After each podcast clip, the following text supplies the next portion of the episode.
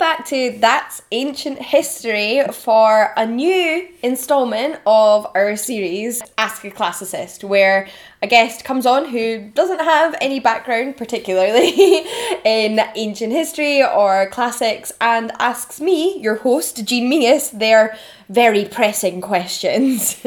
Today's guest is in fact a very extra special guest because it is Chris, who is my boyfriend. Oh, hello. Hi, Chris. Welcome to the podcast. Oh, thank you for having me. Thanks for joining me. Have you done your preparation? Have you got some questions ready to ask me? I've done a little bit. I have some questions. I don't know if they're good questions. All questions are good questions. That's the thing. Like, all questions are good questions. Oh. So what do we just jump in? Yeah, basically you are in charge of this episode, so you get to pick my brain and see how much I can remember. I'm not going to lie, I'm a little bit nervous because it's been a while since I've recorded one of these episodes, so be nice to me. Be nice to me, I'm nervous. Okay, well you can't get anything wrong. Okay, well, please... what is the word that I'm looking for? Please bless us all with your dulcet tones and ask away. Well, I was thinking about social life. Social life? Social life in ancient times. What did people do for fun?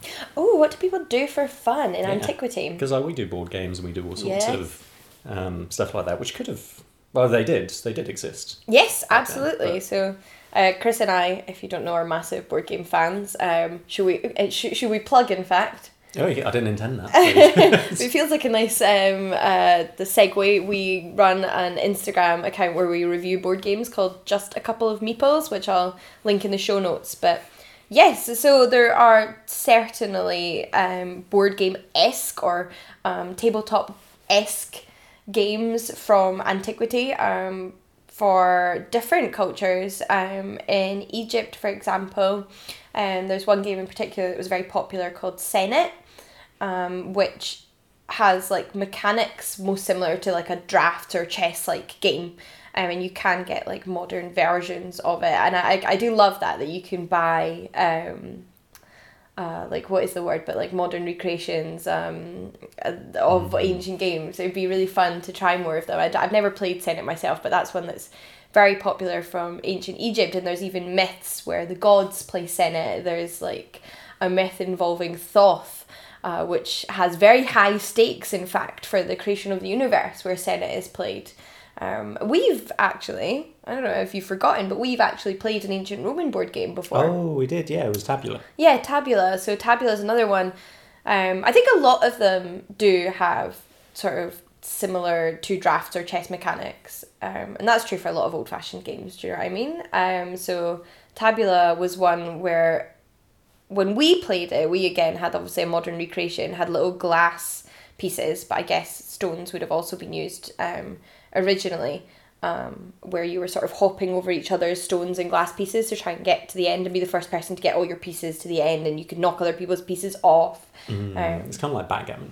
Yeah, you're right, actually. It's very similar to backgammon. I could see there being backgammon influences in Tabula. You hear about gods and other characters in Greek mythology playing knuckle bones. They sort of roll the knuckles and the knuckle bones, and depending on where they land, different point systems, almost a bit like a die rolling game, like a die drafting game. You've actual got bones though. Yes, I think so. I'm not sure 100% if there were variations without bones, but the original was based on knuckle bones, because of the shape, and there is a really famous vase painting from ancient Greece, a red figure vase painting of, I think it's Achilles and Ajax. I would need to double check that, but I'm pretty sure it's Achilles and Ajax playing like a game of drafts or something like in that vein, which is really fun. So like you see a lot of that, yeah, of board games and different sort of tabletop games. They're, yeah, something that's been around for a long, long, long time and have changed a lot, but in many ways I think a lot of the original game mechanics date back to different ancient cultures. Oh, that is really cool. It is cool. I think we should definitely seek out more. In fact, if anyone listening knows of any modern recreations of ancient games that you can purchase, let us know, because we definitely had to check them out and review them on Just a Couple of Meeples. We have reviewed Tabula, but we've got more to get to, it seems like. Yes. We passed one in the shop earlier today. We did. What was it that we passed in the shop today? Was it like Mehmet or... There was something... Yeah. That sounded vaguely Egyptian. Yeah, and I mean, there's a lot of ancient Chinese games as well. I'm not particularly well acquainted with ancient Chinese culture, but there's definitely ancient Chinese games that I've seen before.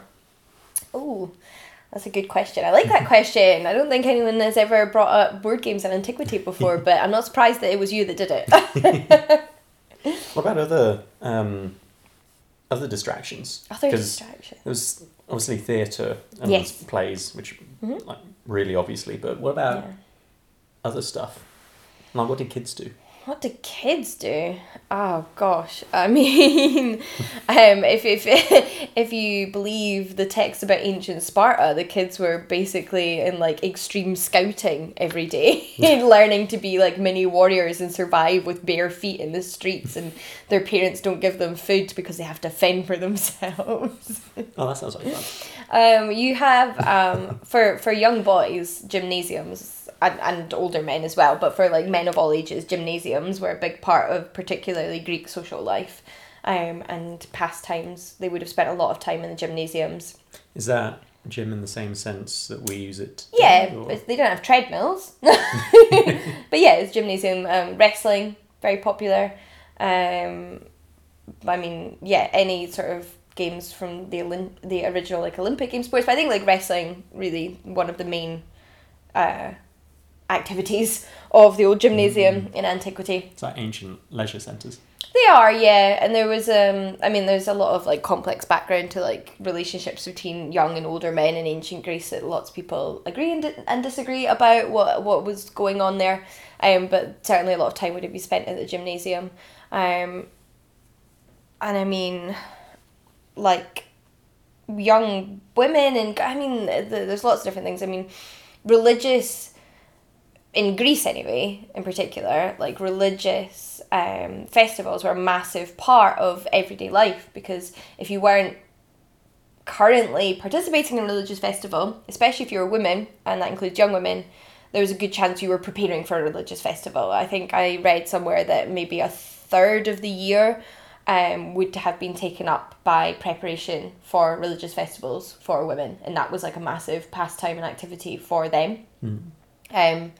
So they would have been doing that, and you do get like young girls would like serve at the temple of Artemis and all of those kind of activities. So a lot of Greek life was incorporated into religious life, and even like you say with tragedies and comedies and plays, the theatre was a religious spectacle. It was part of religious festivals. These plays were written and performed in honour of the gods. So it all came back to different parts of like civic and religious life in a way.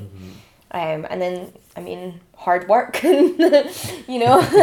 Just graft. Yeah, exactly. I think you do definitely get like poems and texts talking about children playing and things like that, but it's not some... It's like all historical periods where I think now people have more leisure time than they've ever had before. Yeah. Yeah, well, that would also depend on class, though, as well. If you're a wealthy Greek or a wealthy Roman, you certainly would have more leisure time than a working-class one, say. Yeah. What about music, then? They had music. They had music. They played instruments. You've got, like, flutes and lyres are the kind of instruments you had, like string and wind instruments. And you would have a variety. In Greece, you would have had musicians and choirs, or the equivalent of a choir, like performing at religious festivals again, but you would have also had musicians playing at symposiums and entertaining men in the evening. Symposiums, again, are another thing, which is a male practice. It was a way of socialising with other men in the evenings, and you would listen to music, and you would eat food, and you would discuss philosophy, and probably just gossip a bit and have a bit of a time and maybe get a bit drunk. So lots of things. I mean, not too dissimilar, I don't think. Like, different in lots and lots of ways, but I think a lot of pastimes have just, you know, grown and developed rather than springing out of nowhere today. Yes, and with technology as well. Exactly. Not just like electric technology, but general technology as well. Yeah, exactly. Yeah. So I guess those are some of the things that people would have been up to in antiquity. It's really odd thinking about ancient Greece, where you guess a lot of media with it being like, you know, hyper philosophy and culture, and then think of people playing board games and playing board games, like, whatever the ancient equivalent of hopscotch is. And making fart jokes, drawing phallic symbols on walls, graffiti. You can get graffiti from ancient Greece and ancient Rome that literally says things along the lines of, you know, sort of Chris loves Jean, you know, just silly things like that, just like you get silly today. Things. Oh, not silly, sorry.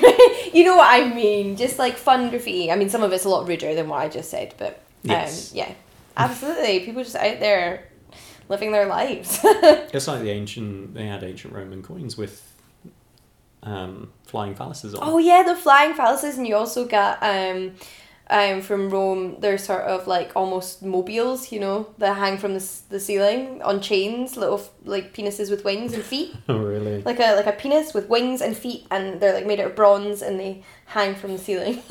Oh, humour doesn't really change, does it?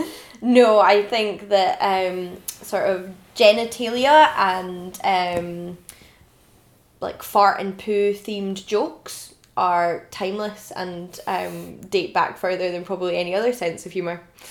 Oh, that's really funny. Oh, what was my other stuff? Oh, courtship.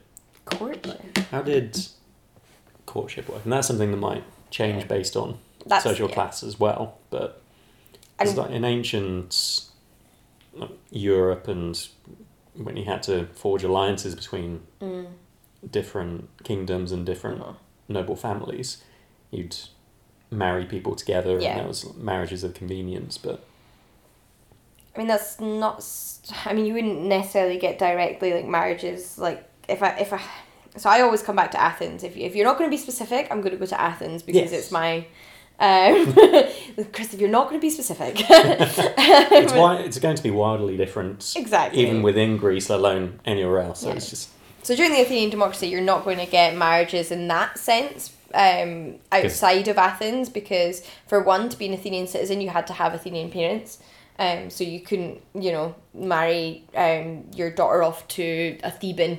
Both parents? Yes, both parents had to be Athenian citizens during the democracy anyway. Well, after Pericles' citizenship law, but there was very much like a sort of protective sense of like keeping it within Athens. So you don't so much get that kind of thing. One of the things I always remember a lecture talking about at university was the idea that during the Olympic Games in Greece, the games were all performed entirely in the nude. So the men that were performing in these games, running, wrestling, what have you, were all naked.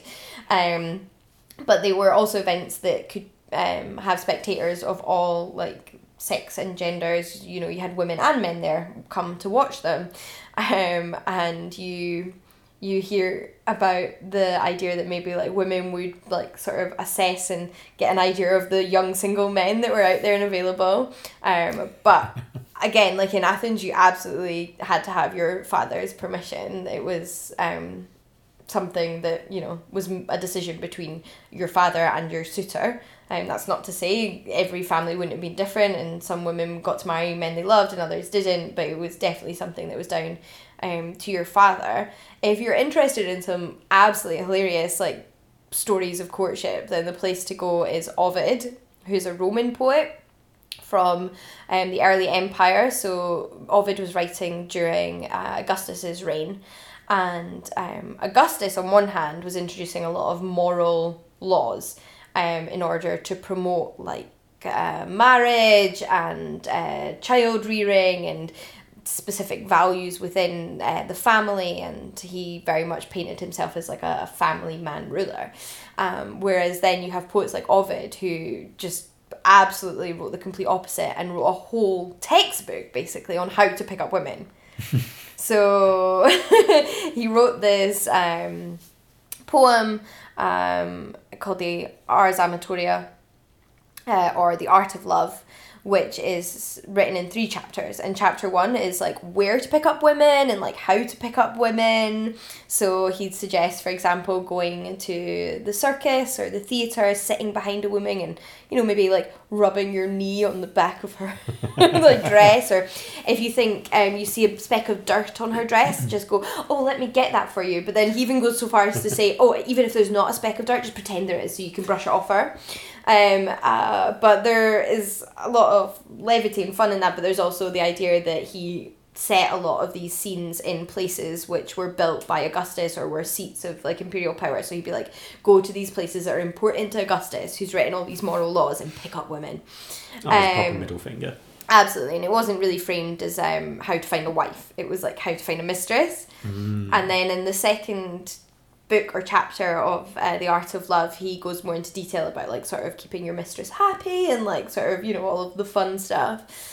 Then thirdly, he actually addresses women in his third book and talks to them about keeping their men happy and like being mistresses and all of that stuff. And it's quite fun to read in tandem because there are so many contradictions between what he tells women and men, which sort of implies that he was very much saying these things to a certain extent in tongue-in-cheek because he would have been aware that people were reading them back-to-back. Yeah. He didn't really think only women would read the third chapter and only men would read the first. Can you imagine if someone gave you this book about picking up women and then said, no, but don't read the third chapter. That's for women only.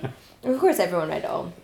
But that is, like, the thing. Like, you can get the sense that, yeah, it's all, you know, agreements between husbands and the fathers, and it's all very precise and moral and what have you according to the laws and certain cultural standards, whatever.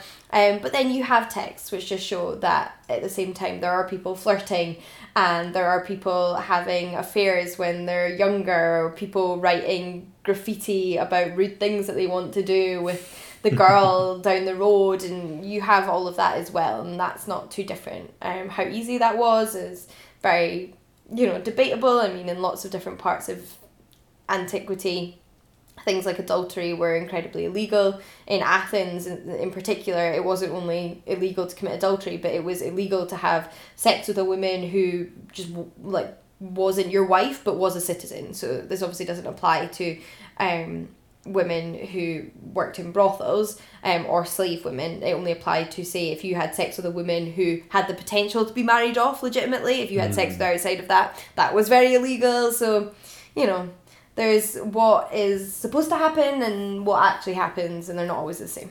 And that doesn't change throughout history. No. No.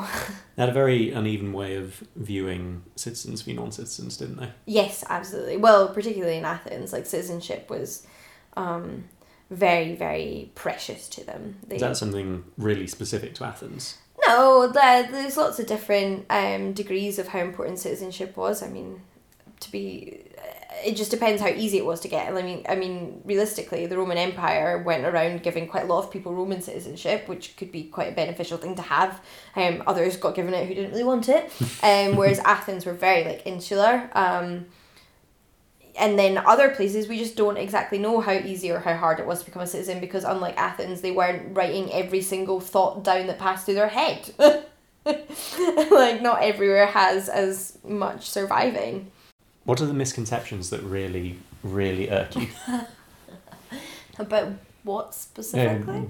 Greek myth or Greek society or... could be anything. I know what Chris is getting at. It doesn't have to be that one. I was wondering if there was one that you'd... Well, for context, more than I've done a couple of TikToks about this recently. That there's a very overwhelming modern misconception, especially online, that Hades and Persephone's relationship starts out as a consensual relationship between both gods in ancient mythology, which it just doesn't. There's no ancient version in which Hades comes and says, Persephone, do you want to marry me? And she goes, yeah, great, I want to come with you, and goes to the underworld, and that's all grand and happy. He always abducts her and she always objects to it. There are modern retellings, of course, which are different, and that's fine, and it's all well and good to retell myths. My pet peeve, though, is the fact that then you get some people who start arguing for this as being an ancient version when there's absolutely no evidence of it, and in fact there is quite consistent, there's a lot of consistency among the sources in how it does come across. And people will fight you tooth and nail that Hades and Persephone's relationship began as a consensual one and have absolutely not a single source to provide. And it's just odd to me. Fair enough, if you found a source and I have missed it and everyone else I know has missed it, whatever. I don't care. I'm not that invested. Ancient history is whatever the sources tell us and how we can learn and interpret. And that's all well and good. I just find it so odd how fiercely people will argue for this being an ancient version of the story with literally no proof. So that disregard of the analytical process. Yeah, exactly. And that's fine to say, I like this version, I like this modern version of the myth, I think it's interesting. Myth is obviously always changing, and that's absolutely okay, but don't take a story from an ancient culture and try to argue that the ancients believed it was something that it wasn't. That's weird to me. Weird. Just validating your own romanticisation of it. Yeah. Well, I also think it's a shame for that myth in particular, because a lot of the time when it turns into the version where Hades and Persephone are very, very happy together from the get-go, Demeter gets done really, unfairly. Demeter gets painted as this horrible, oppressive, controlling mother. And actually, in the original myth, for me, Demeter is this incredibly strong woman who loves her daughter and wants to save her, and it's a real demonstration of female strength, which is a shame. But I think that's my only pet peeve, really, is just when anyone adamantly argues something about antiquity without a source. I have certain interpretations of antiquity that other ancient historians don't hold, but some do, and I don't agree with all they do, but the fact that they can argue, I'm fair enough. Do you know what I mean? We interpret the evidence differently, and that's fine. It's not a pet peeve when we disagree. But when people do that's definitely a pet peeve. Yeah. And there's so many misconceptions about antiquity, which are really common. You watch Hollywood films and women in Athens are dressed in quite revealing togas, which is very inaccurate. First of all, togas are Roman. The Greeks didn't wear togas. But also in democratic classical Athens, women were very modestly dressed and quite often wore veils. There's a really good book. I think it's called Aphrodite's Tortoise. I might have to double check that, by Lloyd Llewellyn Jones, which is on the topic of veiling in Athens and in women's lives in Athens. So that's something that's pretty commonly misconceived in Hollywood. There's a ton of stuff, really. I didn't know there'd be veils. Yeah. There was, generally speaking, in Athens during the democratic era, veiling was a practice that women did when they left the home. Yeah. Well, basically the whole of Disney's Hercules is... yeah. But I think when I was younger, I think I used to get a lot more annoyed about misconceptions, but now I'm just so happy when anyone finds an interest in antiquity, and how are you supposed to know differently until you find the source that tells you differently, especially if your introduction is through pop culture, and that's all well and grand. I think it's just being open to learn and discover new things, and maybe have your mind and opinion changed if you've learned something from one place and then learn differently from somewhere else. Yes. Yeah. Anything that can spark a bit of an interest, I suppose. Yeah, exactly. And Disney's Hercules is fantastic. It's wrong in lots of ways. Hera is not Hercules' mum. Hera is very, very much Hercules' stepmum and hates him with a passion in myth. Hercules or Heracles is also a bit of a douche in myth. And a bit. Yeah, and Pegasus is not made out of clouds. Pegasus is actually the offspring of Medusa when she has her head severed, and Pegasus is born from the bloody stump. Oh, I didn't know that. Oh, did you know? Yeah, so when Perseus chops off Medusa's head, she birthed children that she was pregnant with from Poseidon, and one of them is Pegasus, and they come from her bloody stump. Oh, they missed that bit out in Clash of the Titans as well, then. That's a bad thing. I've not seen the old Clash of the Titans as well. The old Clash of the Titans is fantastic. It's another Ray Harryhausen endeavour with just really cool special effects like Jason and the Argonauts. I've not seen that either. Oh, well, actually, no. I might have seen that when I was a kid, but... Well, we've got some watching to do then. I do really want to see some of those old films with those... Yeah. Those effects. Yeah, they are very cool. They are very cool. What's your... What was your... Well, it's two parts, I suppose. Okay. What's your least favourite Greek myth? Oh. I always ask about, like, least stuff. Because I think that's got a bit more sass. Yeah. I mean, I do have a bit of a pet peeve, as we've talked about, with Hades and Persephone. But that's not necessarily because I don't like the original myth. I mean, the original myth's also horrible. It's abduction, but there's loads of myths of abduction and... ancient times. I don't know if I have a least favourite myth. I mean, there's so many which are horrendous and horrible things happening, so I could list off a long list of myths where I think what happens in them is terrible, but I don't, like, hate a myth. Do you know what I mean? Myths are so interesting, and seeing the way that they're used by ancient people and adapted by ancient people and what they meant to ancient people is fascinating and such an important part of being an ancient historian. Like, you can't ignore mythology in favour of reality. Like, that's not how it works, because myth is a part of everyday life in antiquity. Yeah. So I don't think I've got a least favourite. Sorry, that's a bit boring. No, that was a really good answer. I mean, I guess it's kind of why you're doing PhD. You did it for like... What, 9, 10, 11 years? Oh, my goodness. Oh, I started when I was 18, I'm 29 now, so... 11 years. 11 years. Yeah, and although I'll finish my PhD probably before I'm 30, depending on the Viva stage and everything, yeah, I'm not going to officially have graduated until I'm 30, so 12 years. I was going to ask before, what drew you to Athens in particular? What drew me to Athens in particular? To be honest, I think it was... something that spiraled from a course. So in my fourth year of university, because I did an undergraduate at Edinburgh University where the undergraduates are 4 years, in my fourth year I did one class in particular called Athenian Law and Economy. And I did also do another class that ran alongside that, which was very complementary, called Political Thought and Practice in Ancient Greece. But again, it had it was very focused towards Athens, although it wasn't exclusively about Athens. But then the Athenian Law and Economy course was obviously focused in on Athens. And until then, I had been far more sort of, I guess, drawn to the Hellenistic era of ancient Greek history, whereas this was more about the classical era. And I really enjoyed learning about, like, Alexandria and life under the Ptolemies. And that was, like, one of my favourite periods to learn and write about.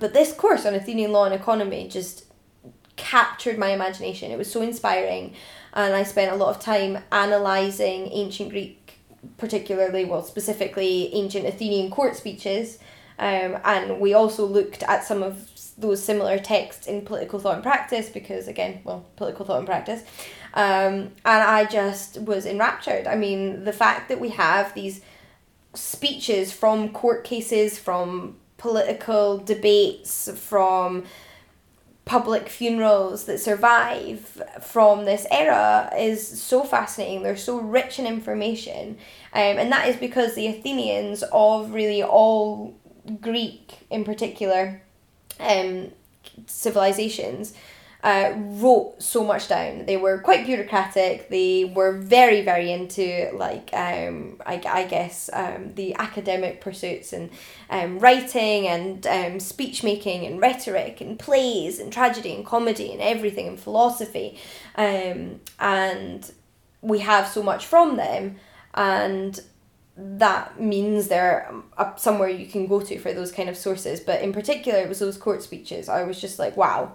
This gives me such an interesting insight into Athenian life, because although, yes, the people writing the court speeches were probably most often of a sort of middle or upper class with that level of education, they were writing speeches to appeal to ordinary people as opposed to necessarily writing philosophical polemics like someone of Aristotle or Plato's background who were, you know, philosophizing. They had their opinions, they didn't like democracy, they wrote interesting work, but it was very specific and it was very much of their school of thought, whereas reading speeches aimed at the general public and trying to extrapolate the ideology of the general public from that is something I find very, very interesting.